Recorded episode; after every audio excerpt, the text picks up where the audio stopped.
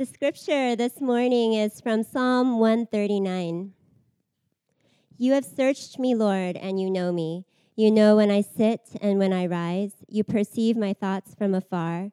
You discern my going out and my lying down. You are familiar with all my ways. Before a word is on my tongue, you, Lord, know it completely. You hem me in behind and before, and you lay your hand upon me. Such knowledge is too wonderful for me, too lofty for me to attain. Where can I go from your spirit? Where can I flee from your presence? If I go up to the heavens, you are there. If I make my bed in the depths, you are there. If I rise on the wings of the dawn, if I settle on the far side of the sea, even there your hand will guide me, your right hand will hold me fast. If I say, Surely the darkness will hide me, and the light become night around me, even the darkness will not be dark to you.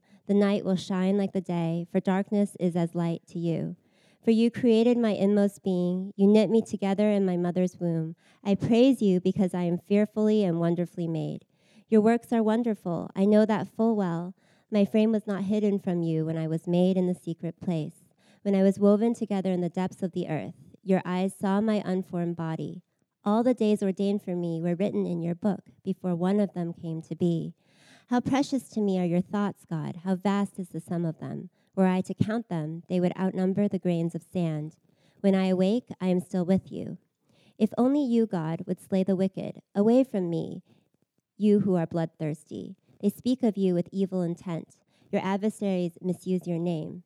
Do I not hate those who hate you, Lord, and abhor those who are rebellion against you? I have nothing but hatred for them. I count them my enemies. Search me, God, and know my heart. Test me and know my anxious thoughts. See if there's any offensive way in me, and lead me in the way everlasting. Thank you, Cindy. Good morning. I'm David. I'm the pastor here at Current. Uh, wasn't that cute having the kids up here? I thought it was so classic how, you know, they're super quiet, super nervous walking up, like holding each other's hands. And then after they get up there, they're still, you know, more or less holding each other's hands, like waving and all that sort of thing. They get their gifts. As soon as they get behind the screen, it's like, woo, hey, we got these gifts. And they come out. As soon as they come out, did you notice that? I just like, that's so good.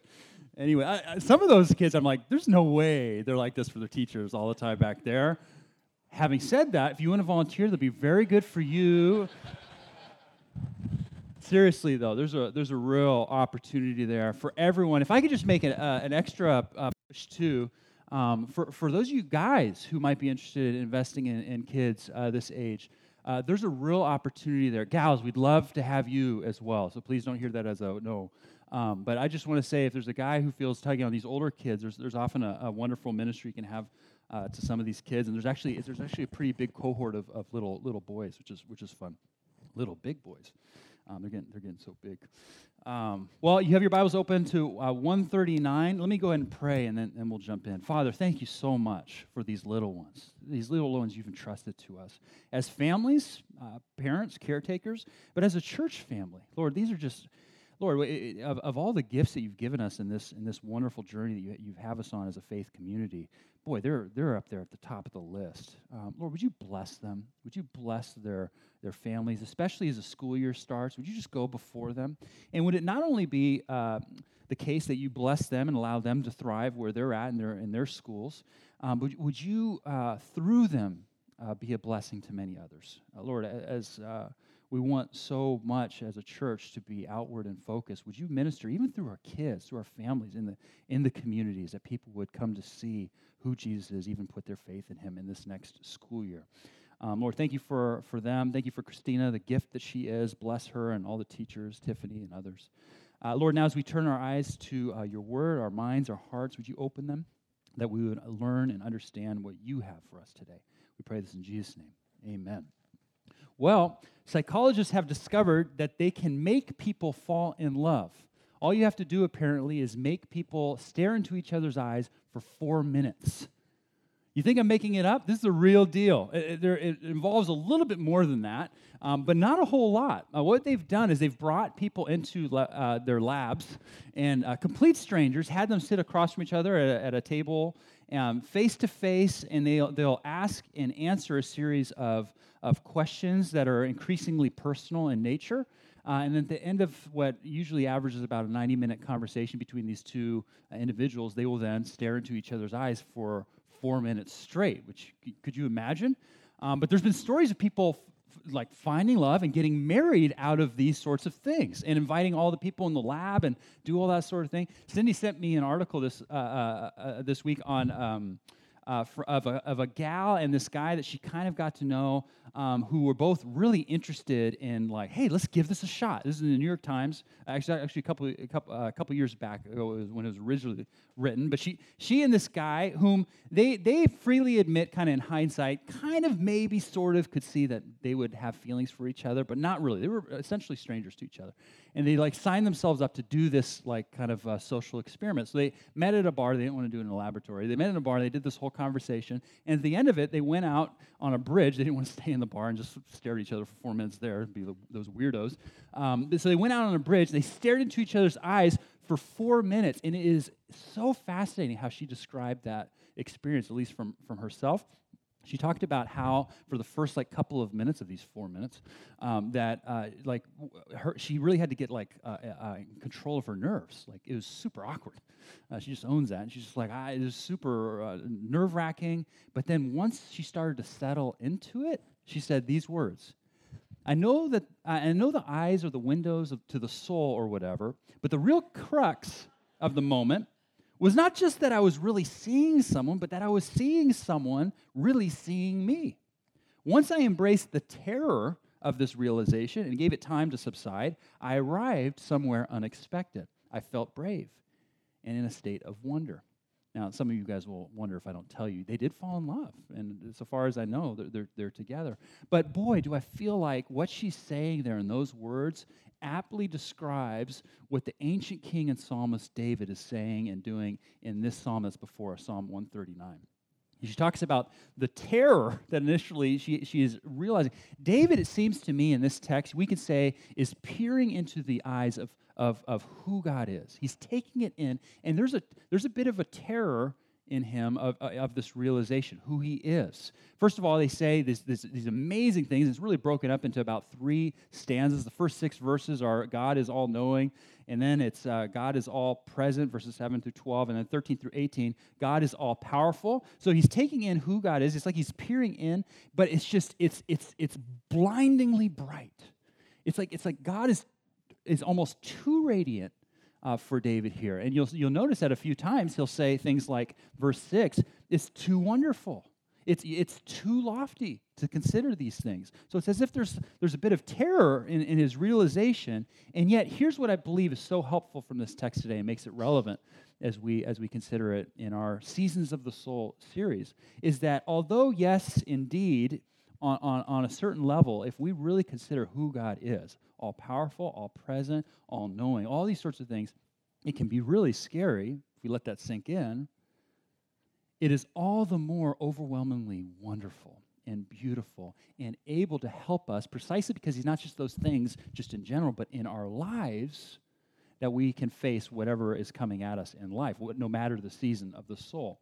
Um, but there is a catch, which I think is interesting, uh, that David kind of highlights for us um, we'll see that we have to be willing to invite God in.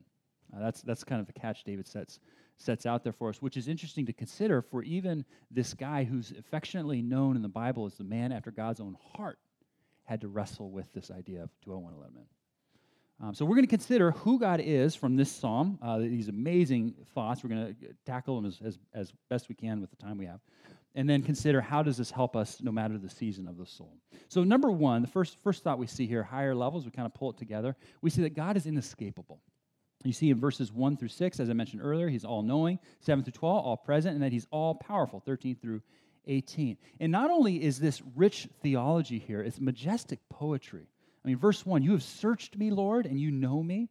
You know when I sit and when I rise. You perceive my thoughts from afar. You discern my going out and my lying down. You are familiar with all my ways. Before a word is on my tongue, you, Lord, know it completely. What, what's he saying?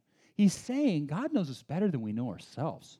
I mean, before a word is on my tongue, you, Lord, know it completely. If you've been here any length of time at Current, you know that there's a lot of words that come out of my mouth that I don't necessarily know they're going to be formed on my tongue before they come out. For instance, this last week, if you were here, goodness, a number of you guys reminded me of this this week. I was sharing a story of how all my big family growing up got onto an itty bitty boat, and we were in this storm, and my dad was back there nervously manning the udder, I said. Uh, unintentionally, the rudder is what I meant to say. Um, and that's, only, that's the tip of the iceberg. Stay with us, folks. You know, you get plenty more of those things. On, on a more serious note, I mean, like, take the most intimate of relationships. I mean, even, even my relationship with Cindy, there's times where it's just like, boy, things are just, they form on my tongue and come out. I was like, I, did, I would never thought I would have said that. Um, or think about it from this angle. Um, things like, you know, you, you have a close friend, a good roommate, partner, whatever and uh, they know you so well, you've probably all experienced this, that they can finish your sentence sometimes, which I think is so interesting because whenever it's in the movies, it's always a romanticized thought. It's like, oh, he knows me so well. When people finish my sentence, I just think it's kind of creepy. It's like weird, like get out of my head. And it's like, but if if the if if people in our lives can finish our sentence or know us that well, God can know us that well. In fact, He knows us better than we know our own selves. Uh, this verse to me is just fascinating. Before a word was in my tongue, before it was in my word, God didn't just know it, He knew it completely. David is saying that when we talk about God's all knowing, His omniscience, is even time doesn't affect Him in terms of, uh, in terms of how well He knows us. And he knows before the word's even spoken, He knows it already completely. I've heard uh, the way time affects, doesn't affect God, uh, described this way. You know, you can think about our lives as kind of like a, the journey of a, of a river has all its bends and curves, and um, and we're on our little boat, just kind of at a given point along that river, and we know our boat, we know our surroundings at a, at a given time. Um, but it's as if God is sitting up on his perch and he can see the river for its entirety the beginning, the end, but not just the given point in which we are, that boat, but a snapshot of every boat, if you will, on every point of the river. Does that make sense? It's all clear before him. You know, it makes me think like, you know, I kind of know my past self, like I can kind of in hindsight, like, oh yeah, I kind of know where I was at there. But really, hindsight kind of clouds what I was like then. And I can kind of guess at what's going to happen in the future, but really, that's hard for me to know. And the more I live life, the more I realize I don't even know myself in the present all that all that well, as much as I would think. God knows us so perfectly well, past, present, and future. He's all knowing. But he's not just all knowing, he's all present. Verse 7 Where can I go from your spirit? Where can I flee your presence? If I go up to the heavens, you are there. If I make my bed in the depths, you are there. That's a word uh, in Hebrew, Sheol, which basically means the, the place of the dead. Uh, verse 9, if I rise on the wings of the dawn, you are there. That's an interesting uh, phrase that the uh, English translators kind of had to make an interpretation decision there, a choice, um, because it could mean exactly what it's saying, like, you know, in terms of like uh, distance or, or location, but it, it, actually could also very well be a reference to speed. If I got on this, you know, if, if I if I traveled at the speed of dawn, if I traveled at the speed of light, essentially is what he's, he could be saying. Even if I were to travel at the speed of light in any given direction, I would still end up in your presence, is what David is saying. Um, God is everywhere. But notice, he's not just saying God's everywhere like air, you know, like molecules, like he's just infused in everything and he's just everywhere in that sense. He says, Where can I go from your spirit? Where can I flee your presence? That word presence is interesting. It's actually literally the word for face. Actually, for you, uh, you know, Bible nerds, the word is actually plural, faces, which might be, probably is a nod towards Trinity, but uh, um, but be that be that as it may, what does he mean by where can I flee from your face? If you were here uh, a number of weeks back, we looked at Psalm 27. You remember that David, same author, in the psalm there said, "One thing I ask from the Lord, this only do I seek, that I would seek your face, that I would that I would gaze upon the beauty of the Lord." And we talked about that. We were talking about how seeing someone's face it means you're exposed to them. It means you're in intimate relationship with them. It's kind of like looking into their eyes and all of a sudden falling in love. Uh, maybe not that crazy. Um, it's like going out on a date with someone, someone you have, you know, you're very interested in, first date, and there's it's equal parts intimidating as it is exhilarating. Or as we said that one day, um, it's like that Far Side car- cartoon where when the little guy looked into the, what he thought was a telescope, looking up at, at God, he actually found that God was peering back at him. Um, this is along the lines of what David is saying throughout this entire psalm. Again, we don't get all of this uh, in the English. Uh, there's some grammar here that really punches this, but we do get the force of it. Um, what he's doing grammatically here, we're told by scholars, is he's really emphasizing each of the yous. God, you are there. You know when I sit and when I rise. You know me. It's all deeply personal. David's saying, You're not just an all knowing and all present God out there, but in my life, um, and then, of course, God is all powerful, verses 13 through 16. For you created my inmost being, you knit me together in my mother's womb. I praise you because I am fearfully and wonderfully made.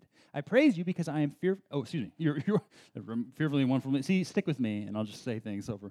Um, your works are wonderful. I know that full well. My frame was not hidden from you when I was made in, in the secret place, when I was woven together in the depths of the earth. Your eyes saw my unformed body. All the days ordained for me were written in your book before one of them came to be. In summary, what he's saying is both your body and soul are created by God and upheld by him, sustained by him.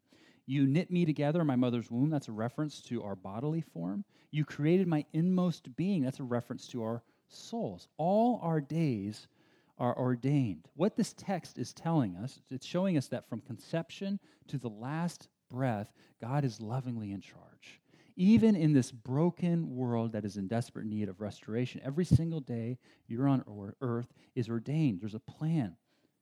Um, this, by the way, is the reason why everybody over the century who has taken this doctrine of God seriously, from early Christians to ancient Jews, uh, has always said both abortion and active euthanasia is not right.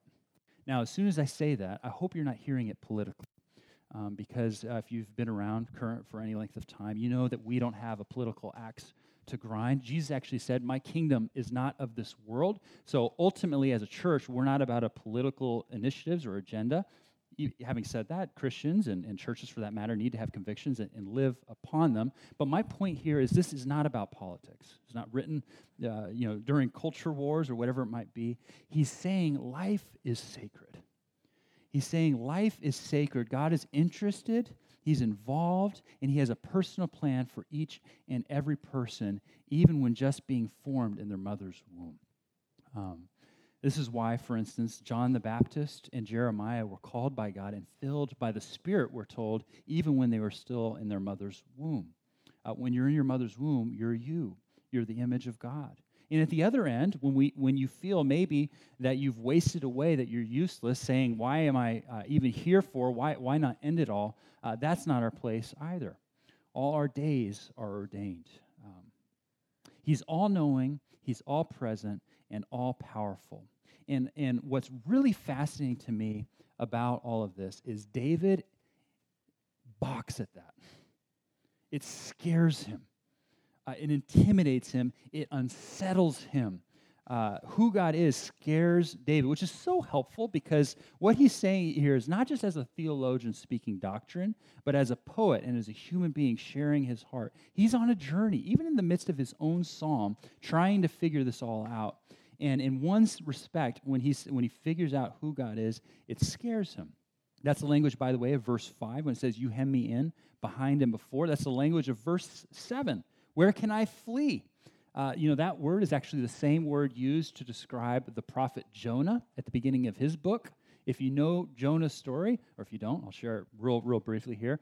Uh, God came to Jonah and said, Hey, I want you to go to preach to the Ninevites my message of love and mercy.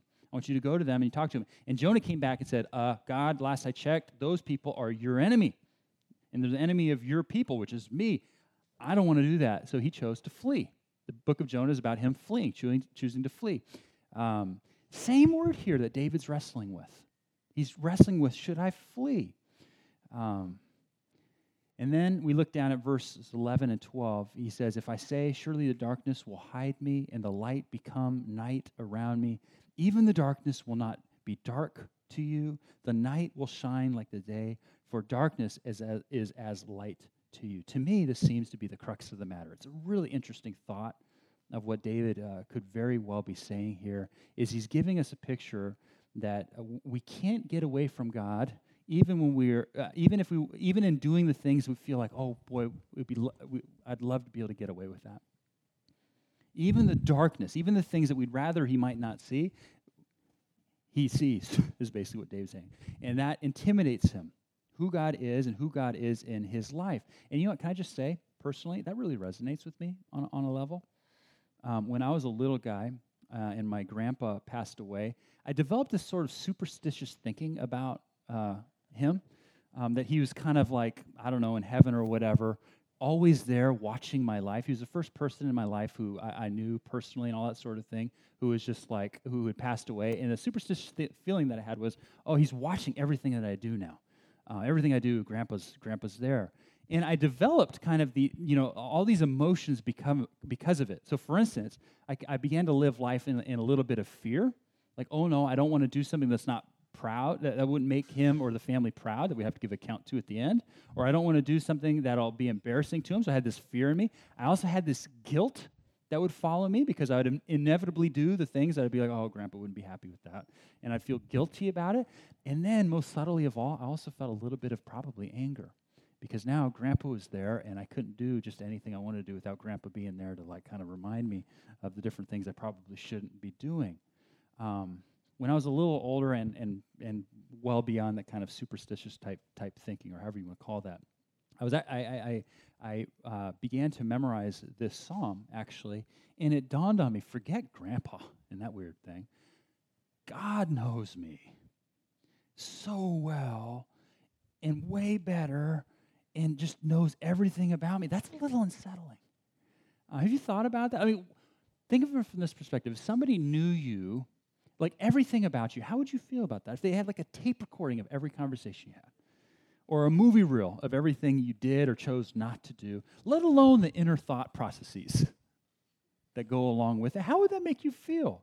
Uh, it's unsettling. There's no wonder it's, it's a bit unnerving to God, uh, uh, to David. Why? Because we see here that even the guy who's known as being the man after God's own heart wrestles with darkness. I mean, if he has that, how much more uh, would, would we? And what we see here is he's just saying, if I deserve anything from this God, I understand, it's that he would be against me.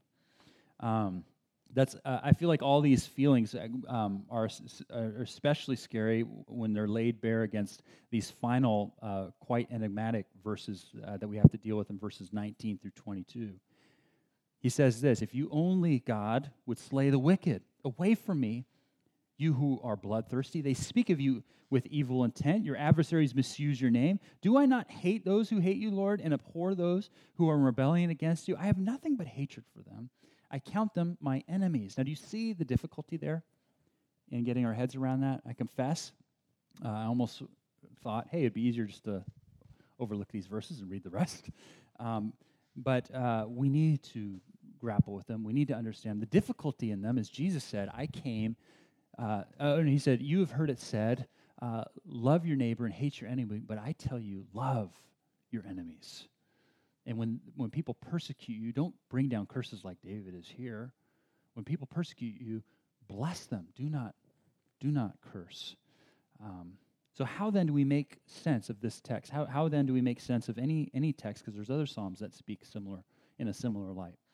Um, while Christians rightly conclude that on, the, on this side of the cross, believers will respond to wrongs and persecution differently, we also need to not be too quickly not to deal with these Psalms. We need, or, or we'll miss what we should learn. What do we learn? Well, one lesson is that God does indeed hate injustice.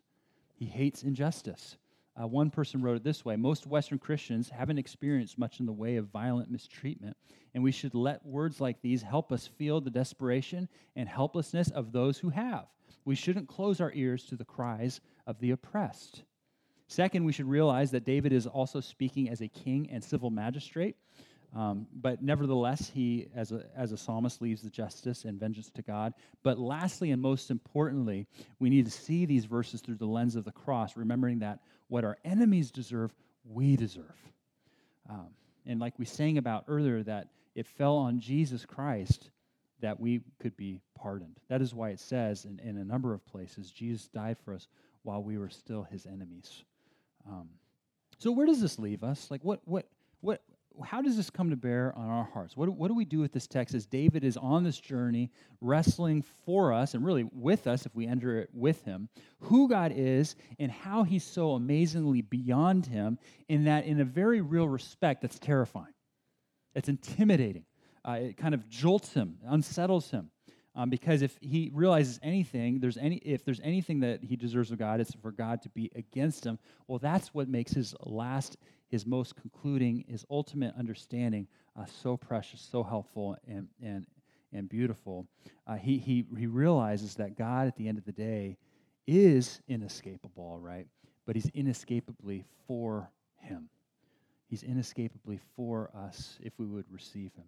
Verses 17 through 18 are really the climax of the psalm, most scholars will say. They say this How precious to me are your thoughts, God. How vast is the sum of them. Were I to count them, they would outnumber the grains of sand. When I wake, I am still with you. Uh, there's no better promise uh, than this. Uh, no better promise. And what, what is he saying? Well, back in Psalm 17, verse 15, David uses the exact same language there, uh, helping us understand that God is so committed, one, one writer put, put it, uh, to love us and always be with us that he won't even separate us, uh, that, that, that, death won't even separate us uh, from him. Uh, that's what he's saying when he says, When I awake, I am still with you. He's saying, if you're in relationship with him, even death becomes just a pleasant nap that he'll wake you up from. Uh, there's this wonderful story of Jesus uh, fall, being called by a father to see his daughter who was sick and eventually actually dies before Jesus gets there. And Jesus goes to the girl at her bedside and uh, says a really interesting phrase. Most in, mostly in the Bible, we don't have kind of the actual Aramaic words that he spoke, but we have the actual little words he spoke. It, it says, He said to the girl, Talitha cum. Talitha is a diminutive word for, for little girl, and cum is to rise up. So here's the picture we get as Jesus goes to this gal's bedside and says these words. We, we, get, we get a picture of Psalm 139, our psalm, verse 8. This little girl is at her bedside. She has made her bed in the depths, so to speak. And yet, verse 5 of Psalm 39, he lays his hand upon her. Verse 10, and his right hand is able to even go there. And what does he say to her essentially is, Sweetheart, it's time to get up. Um, how can Jesus do that? How can this promise be? Well, the answer, of course, is that is the gospel. That is the good news that Jesus came to live the life that we couldn't live, not even David the man after his own heart, and to die the death that we deserve to die, that we could have life in his name. Or to think about it from the sake of this psalm, if you look at the last few verses, when David's talking about these enemies, he died for us when we were his enemies. Or when you look at verses 7 through 12, when he's talking about where can I flee your presence? How come I can't get rid of you? God will never abandon us, is, how, is what is basically being said on the cross, Jesus said, My God, my God, why are you forsaking me? Which, by the way, he was quoting another psalm, Psalm 22. And you want to know what the rest of that psalm is? The very next line in that psalm is?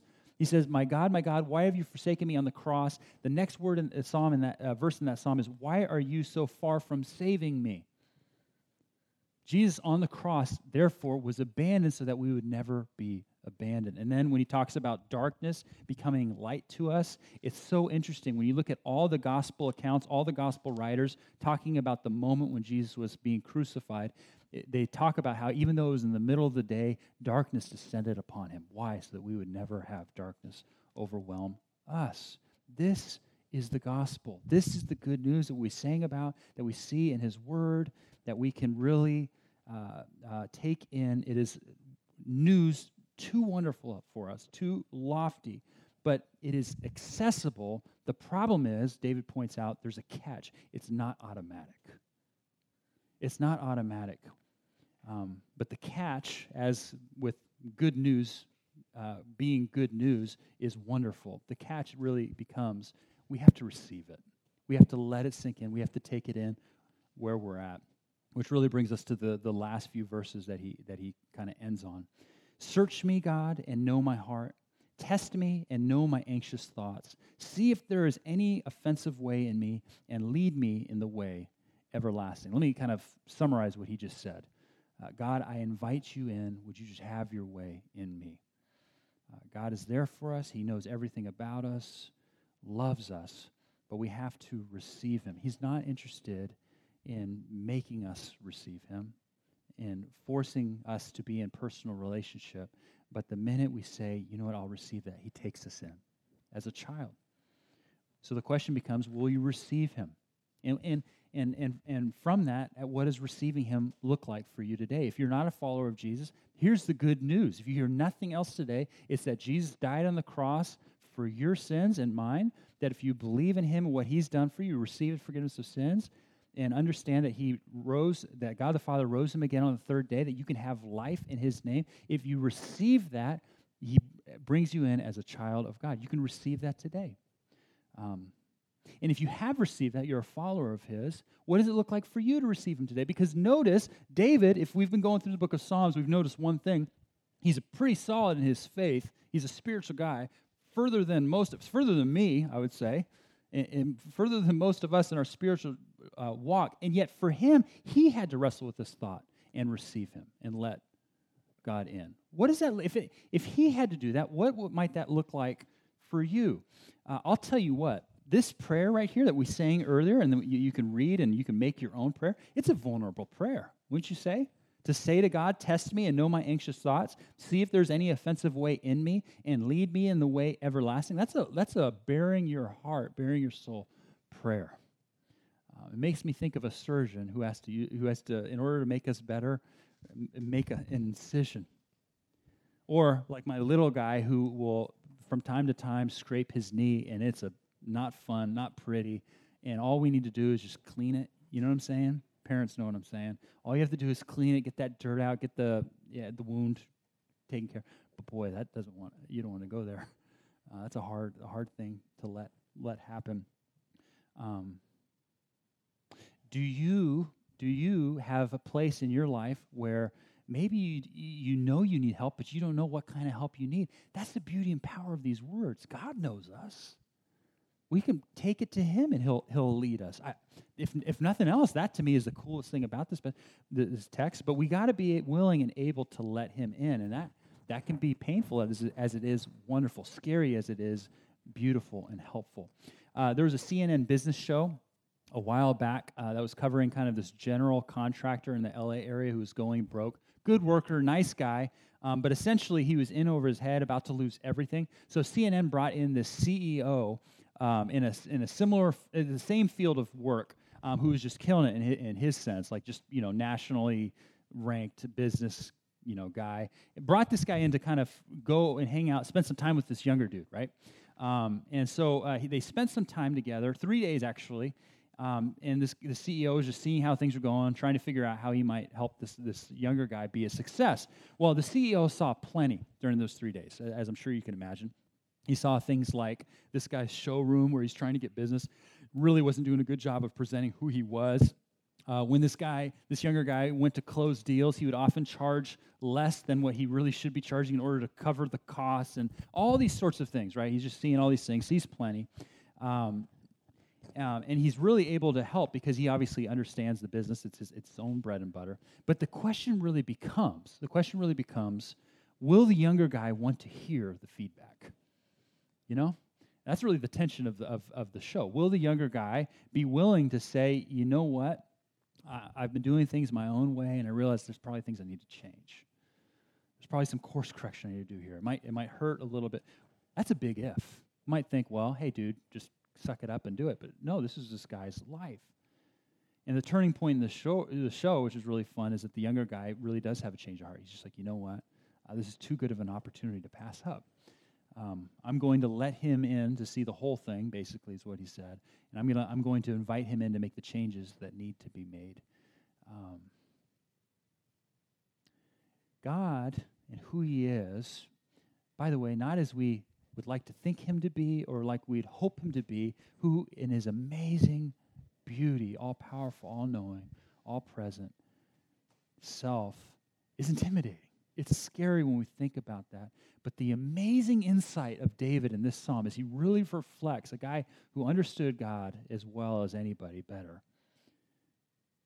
His amazing insight is this he is inescapable, but he's inescapably for you and me if we would receive him. Will you receive him? Maybe today is for the first time. Maybe today you just need to let him in. Maybe there's an area of darkness in your life you need to bring light into. He just wants to bring his healing hand, his hand of touch with you. And the promise is, as we do, he'll lead us in the way everlasting. Let's pray.